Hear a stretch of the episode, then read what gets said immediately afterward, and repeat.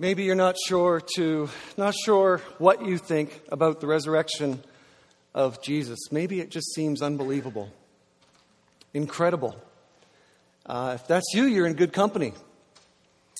Even the people closest to Jesus didn't believe he was going to be resurrected. They had a front row seat to the life, the teaching, and ministry of Jesus, but they weren't in line to get a front row seat to the resurrection. They had seen Jesus do jaw dropping, life changing, inexplicable, Son of God miracles, but they didn't believe that even Jesus could come back from a Roman crucifixion. They believed Jesus to a point. They believed in, in Jesus the teacher. They believed in miracle worker Jesus. They liked Jesus. They even loved Jesus. But their believability only went so far. Now, if you were one of the New Testament authors like Matthew, Mark, Luke, or John, and you were writing about the Messiah, and you wanted everyone to believe your story, you wouldn't write your own doubt into the story. If you were writing and you, and you wanted this to, to survive the test of time, you wanted people centuries down the road to be reading it and believing it, you wouldn't write your own doubt into the story. You would want everyone to think that, that you never doubted Jesus for a minute. And all the times that, that he told you that he was going to rise again three days later, you would want you would write in there that you bought that hook, line, sinker, rod, reel, tackle box, the whole bit. You got it all.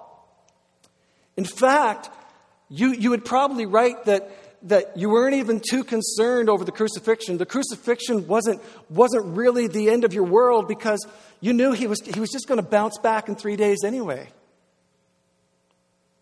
You would want your readers to think that you and all the disciples and everyone who knew Jesus and everyone who was healed by him and heard his teaching and everybody who followed him, the whole entourage, you would, want, you would write and you'd want people to think that all of you were sitting outside that stone that Sunday morning doing a countdown 10, 9, 8. He's coming. 7. They're starting to roll. 6, 5. But that's, that's not the story. That's not what they wrote because that's not how it happened. That's not what they believed.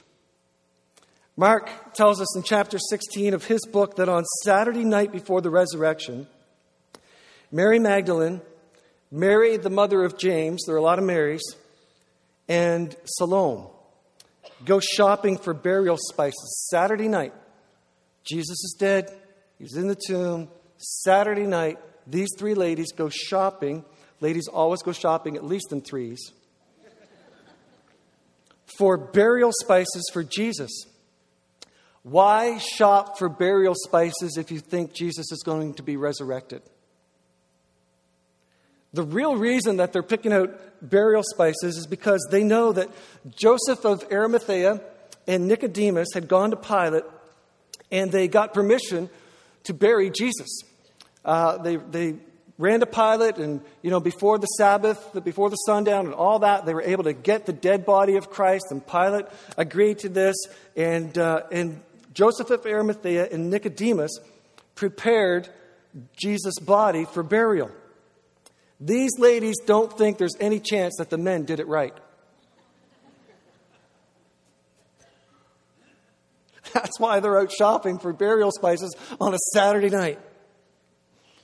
And so they're coming to unwrap Jesus' dead body and give him a proper preparation. That's okay. They're, they're, they're thorough. They love Jesus. They want him to have the best, poss- the best burial possible. Their motives are good. I don't know if Joseph and Nicodemus were offended, like, you know, we didn't do a good enough job. Like, you know, what was wrong with, with the way that we prepared him for burial? But these ladies had good motives and they loved Jesus enough that they would be willing to unwrap a two day old dead body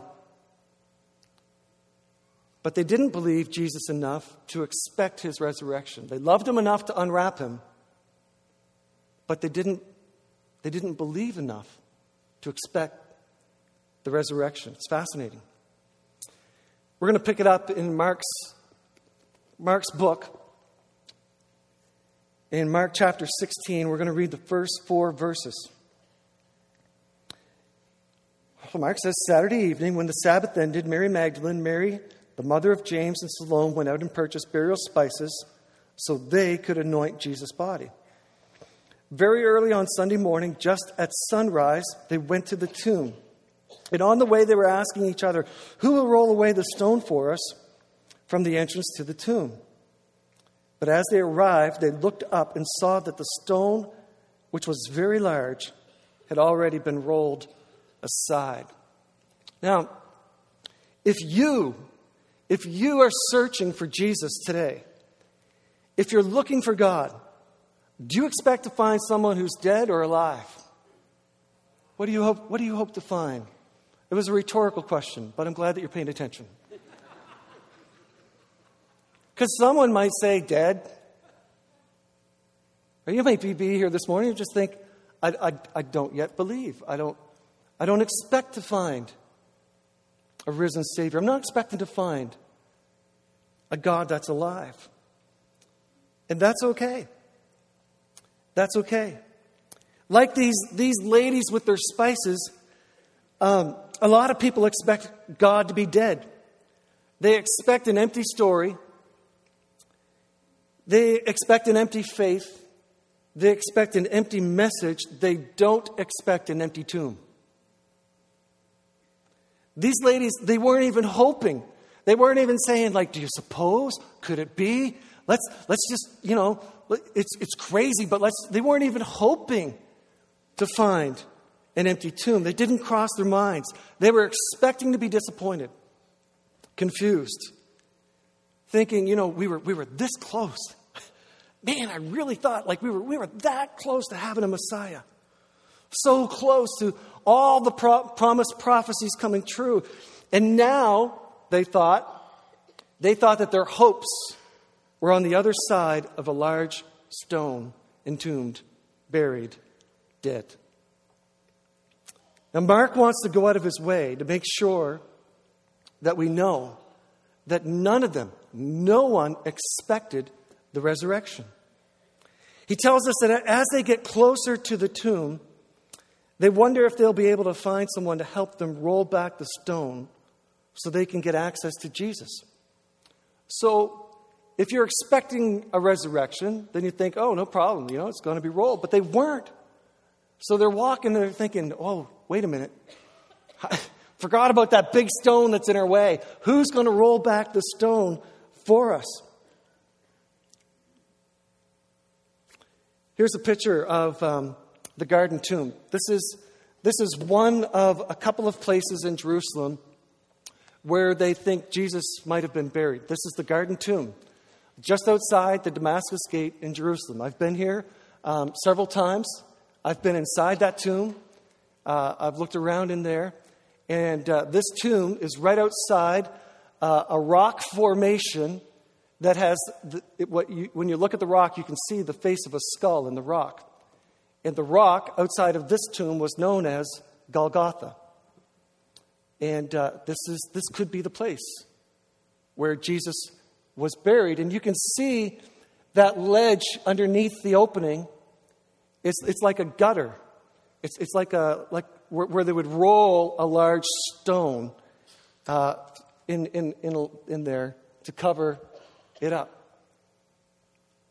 It's a beautiful spot, beautiful garden.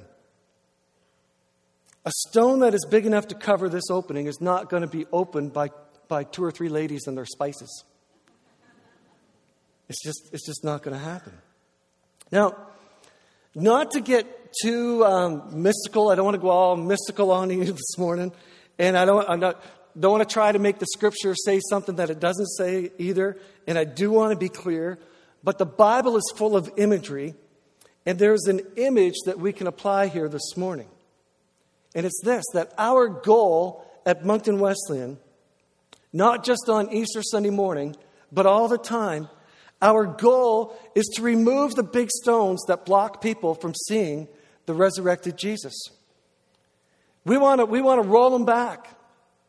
We want to remove the big stones. Like maybe you came to, to church on Easter Sunday morning and, and maybe you've had a hard time seeing this whole resurrection thing and seeing the whole Jesus deal and, and, and wondering, you know, can it be true? Do I believe? And, and maybe, there, you know, there's some obstacles that are still in your way. And one of the things that we want to do, that's, that's really what we do here at Moncton Wesleyan, is to, is to remove, to roll away the big stones that block people from seeing the resurrected Jesus. We want to clear this up for you. We want to take away all the distractions, all the big stones of, of doubt, of fear, of disbelief, whatever. And maybe you came today expecting stones and all we gave you was open hands and open explanations. Hopefully, today you find a living, resurrected Jesus. Let's go back to verse 4 of Mark chapter 16. But as they arrived, they looked up and saw that the stone, which was very large, had already been rolled aside. Now, verse 5. When they entered the tomb, it could have been that opening that you just saw. They saw a young man clothed in a white robe sitting on the right side, and the women were shocked. God sent an angel to do for these ladies what they couldn't do for themselves. God rolled away the stone. He might do that in your life this morning. He, he peels back the barrier and he invites them in. This is what God does. If, if you will go looking for Jesus, if we'll go looking for Jesus, even if you think he's dead, God can remove the obstacles and the barriers, and he can invite you into a place where you're faced with reality. Now, I am not an angel. Uh, if my wife was here, she's out serving in children's ministry right now. But if, but if she was here, I'd say, honey, am I an angel? And she would, and she'd go like this, no, he's, I'm not an angel. I'm not even a young man. I'm just a messenger here to tell you this morning that Jesus, who was crucified, who was in the tomb on Friday, he's not in the grave anymore. He has risen from the dead.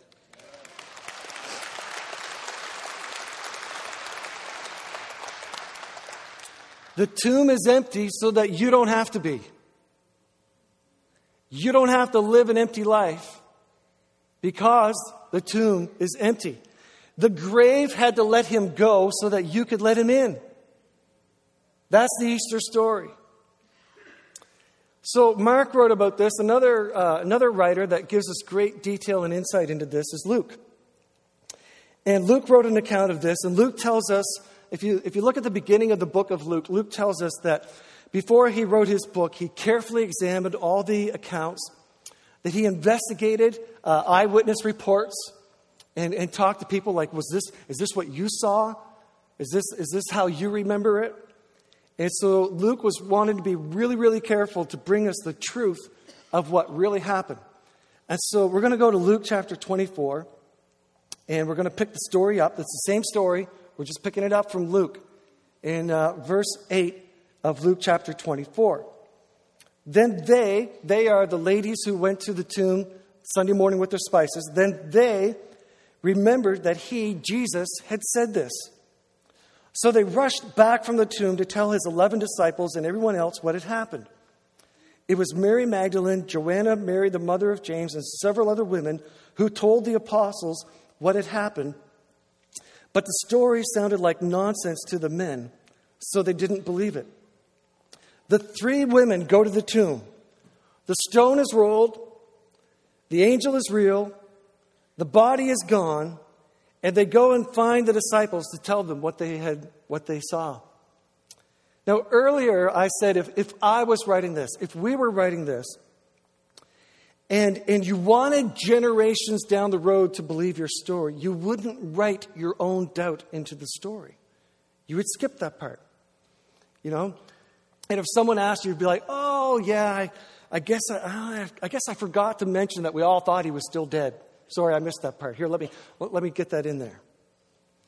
Another thing that you would do if you were writing to convince people is that you would, you would never, in that era, you would never use women as your primary source of credible information. In that era. Keywords. In that era. Women couldn't testify in court. This was not 2015. Women weren't considered as reliable sources, which is crazy because any woman that I know sees and remembers way more detail than any man I know. There you go, ladies. There you go. did, I, did I redeem myself? Did I get myself out of that, out of that mess? Women would remember exactly the length of the angel's rope what it was made out of, what size it was, how tall he was, how white his teeth were, the color of his eyes. Men would say, I saw a dude. you saw a dude? Yeah, it was a dude. I saw a dude. See, if you were writing this, you would have made Peter the hero. That would have been your story. The story needs a hero, and you would have made Peter the hero. And, and you would have had Peter waiting in a lawn chair for the stone to roll away. And Peter would have been the first one there. And, and you would rest the entire story on the basis of Peter's testimony. Because later, Jesus built his church on Peter. He called Peter a rock. And, and if you were writing this, you'd think, let's put the rock at the rock on, on Easter Sunday morning. That's where you would have had him. But that's not how it happened. Peter, the rock, is hiding for his life. Now, don't you find this interesting? These ladies with their spices, they're not, they're not afraid of the Roman soldiers. They're not afraid of Pilate and the high priest and anybody else. They're going to the tomb and they don't care. They are going to the tomb. And they, they just don't care. But the tough, rugged, burly fishermen disciples, are hiding for their lives behind a, behind a closed door somewhere, hoping they don't get found. And here are the women, like, we're going to the tomb. I, I think it's great. I think it's interesting. Verse 11, let me read verse 11 to you again. The story sounded like nonsense to Peter and all the other guys.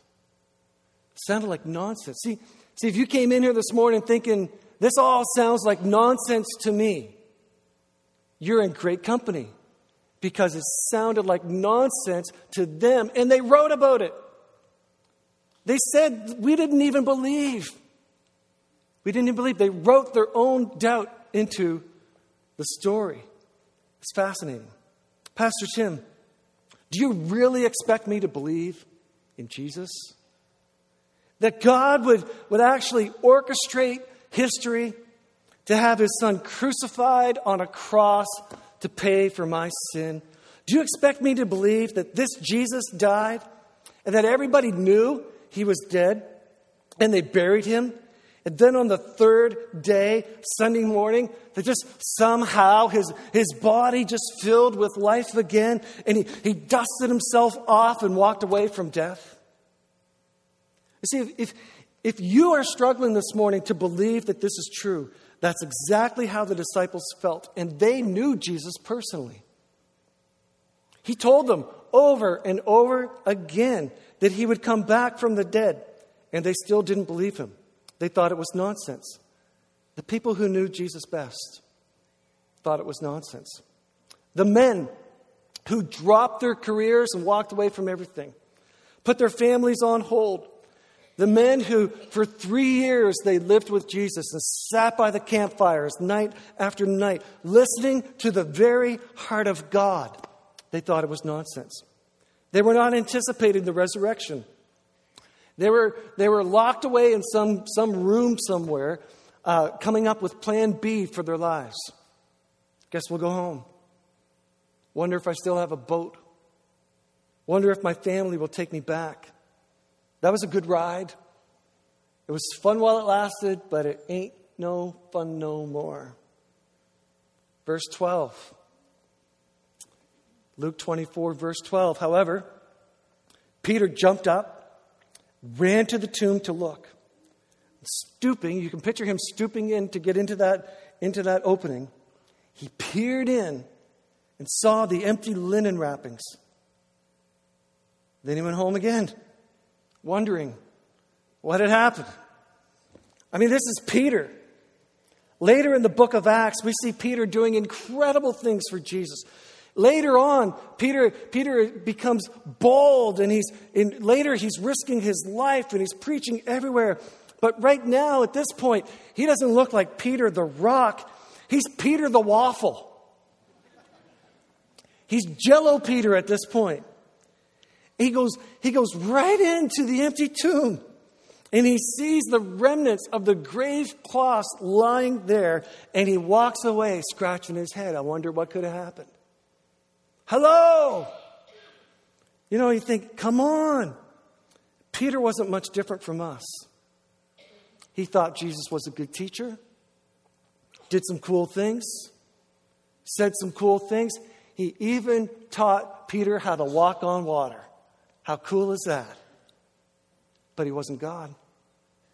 No one, they believed, no one could come back from a Roman crucifixion. If all your bodily fluids pour out on the ground, you're not shaking that off. Now, I've touched on this a couple of times, but don't miss this. And I'm giving credit right now to my good friend Andy Stanley for bringing this to light for me, helping me to see this. Mark, Luke, Matthew, John, Peter, anyone who was involved in telling the story and capturing it, they documented their own disbelief. They documented their own lack of faith. They documented their own cowardice. They did nothing to make themselves look good or look like heroes. Peter doesn't hide the fact that he disappeared into the darkness when Jesus was arrested. They documented all the ways that they denied Jesus, the, the ways that they betrayed Jesus, the ways that they turned their backs on Jesus. The men were shaking in their sandals while the women went ahead and found the empty tomb. And even when God removed the stone and he left evidence lying on the ground, Peter still scratched his head and thought, oh, man, I, I, I don't know what, what's going on. I can't figure this out. So, so why do we believe? Good question. You always ask great questions. Why do we believe? Why should you believe today? Why would 147 Kenyan Bible College students say yes? I believe in Jesus and lay down on the ground while somebody puts a gun to their head? Why does the church still thrive around the globe with billions of followers of Jesus and thousands more coming to faith in Him every day? Not just because of, of what Jesus said, and not just because of what Jesus did, but because of what the disciples and the first Christians saw. They saw a resurrected Jesus.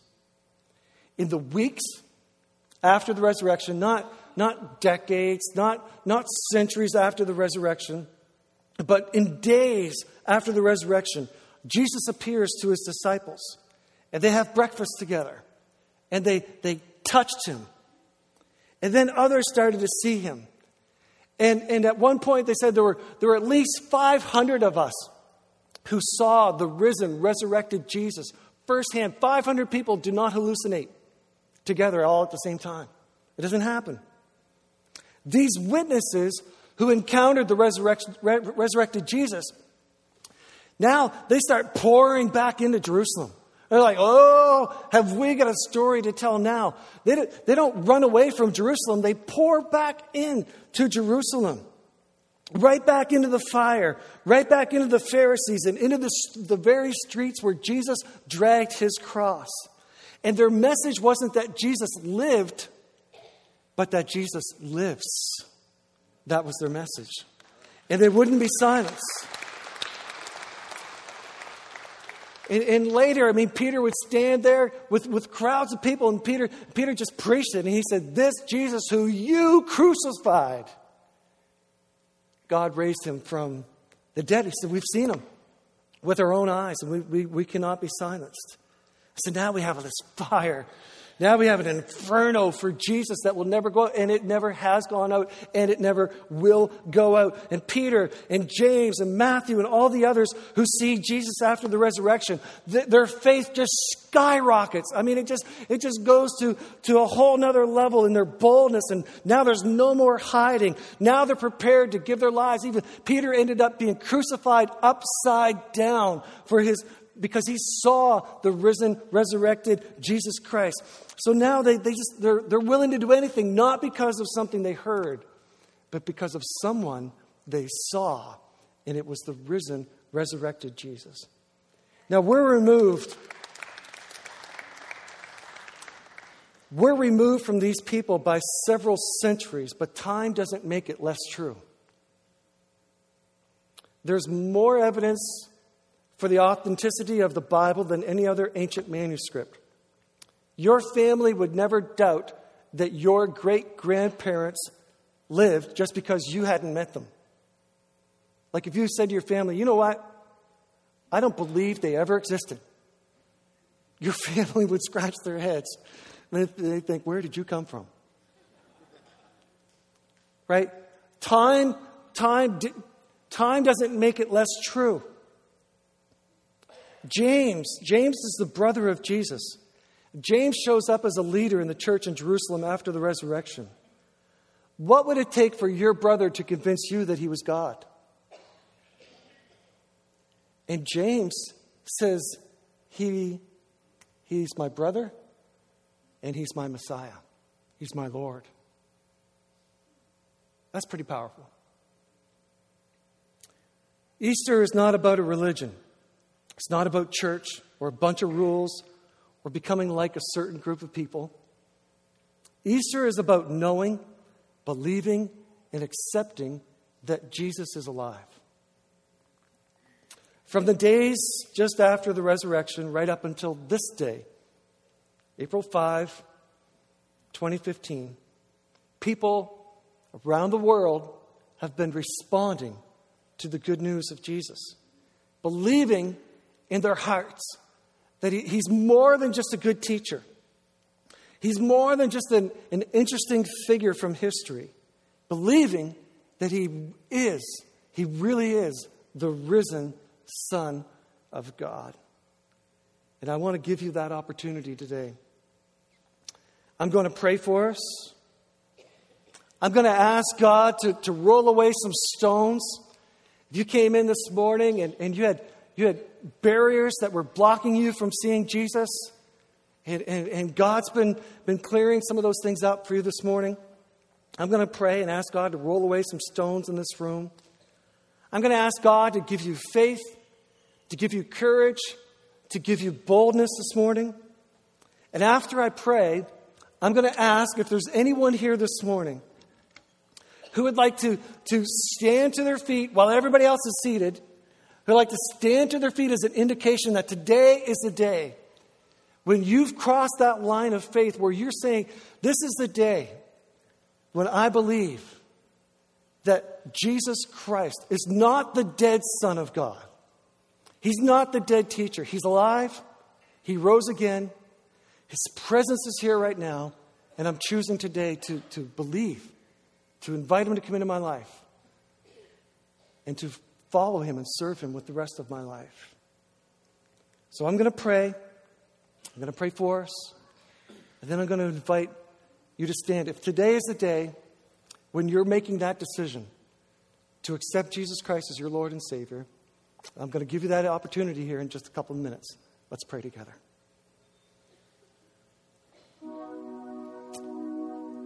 Well, Jesus, I, I know that you are alive. And I know that you are here in this room right now. And God, is throughout this whole service, even leading up to this service, our prayer has been that you would roll away the barriers in people's lives, that you would open things up that they might see clearer than ever today that you are real, that you are alive, that you love them, that you died to pay a price for their sin that you're here right now in this moment, and that you will come into their lives if they would simply say, Jesus, I believe in you. I want to choose you as my Savior. I believe you are alive today, Easter Sunday morning, April 5th, 2015. And I'm asking you to come into my life, to save me from my sin, to power wash my soul, to make me a new person. And I'm saying today, I will live for you, I will follow you, I will give you the rest of my life. Lord, I know that we all, we all have stories. We all have reasons that we, that we doubt, or reasons that we have uh, issues of, of fear and faith and belief and all, all those sorts of things. God, I pray that you would just remove obstacles, remove barriers, and give people enough faith. Enough faith to believe this morning. None of us, none of us will ever have all of our questions answered, not until we get to heaven. We just need enough faith this morning to believe that you're here, to believe that you're God's Son, and to invite you to come into our lives. And so be with us now in this moment of decision. I pray and ask in Jesus' name. Amen. Amen. Is there anyone here this morning who would like to stand to their feet and just say, Pastor Tim, this is my day. This is the time when I am inviting Jesus Christ to come into my life. I believe that He's alive and I want to serve Him with the rest of my life. You just stand to your feet. I'm sure the congregation would like to applaud for you and, uh, and pray for you. Is there anyone this morning? Don't be shy. Just go ahead and stand right up to your feet as we celebrate Easter Sunday morning. There we go.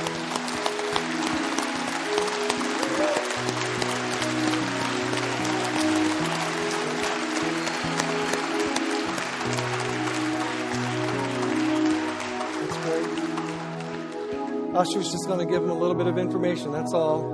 Is there anyone else?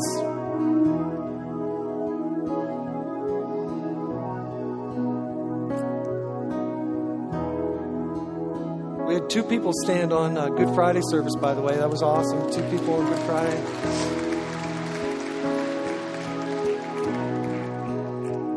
It's a great opportunity right now to uh, to make this most important decision of your life accept and believe in Jesus Christ as your Savior.